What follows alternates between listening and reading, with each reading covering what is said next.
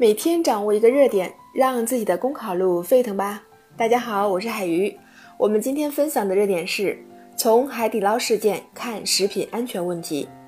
近日，海底捞被曝有老鼠在后厨地上乱窜，打扫卫生的簸箕和餐具同时混洗，用顾客使用的火锅漏勺掏下水道等问题，成为舆论焦点。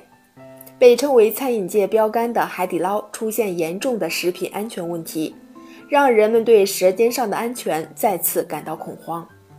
背后反映的问题主要有：一、有些餐饮店缺乏行业自律，过分追求利润，导致对食品的加工、生产、销售过程出现的食品安全问题抛之脑后；二、食药监局等相关部门监管不到位，没能及时堵住食品安全的漏洞，导致了食品经营企业心存侥幸心理。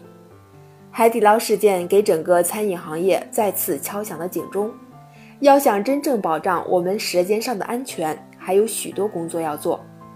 一、餐饮界行业要加强自律，以消费者利益为出发点，主动打开后厨，让食品卫生看得见，并填补管理漏洞，消除卫生死角，把食品安全隐患扼杀在萌芽中。二、政府应积极作为。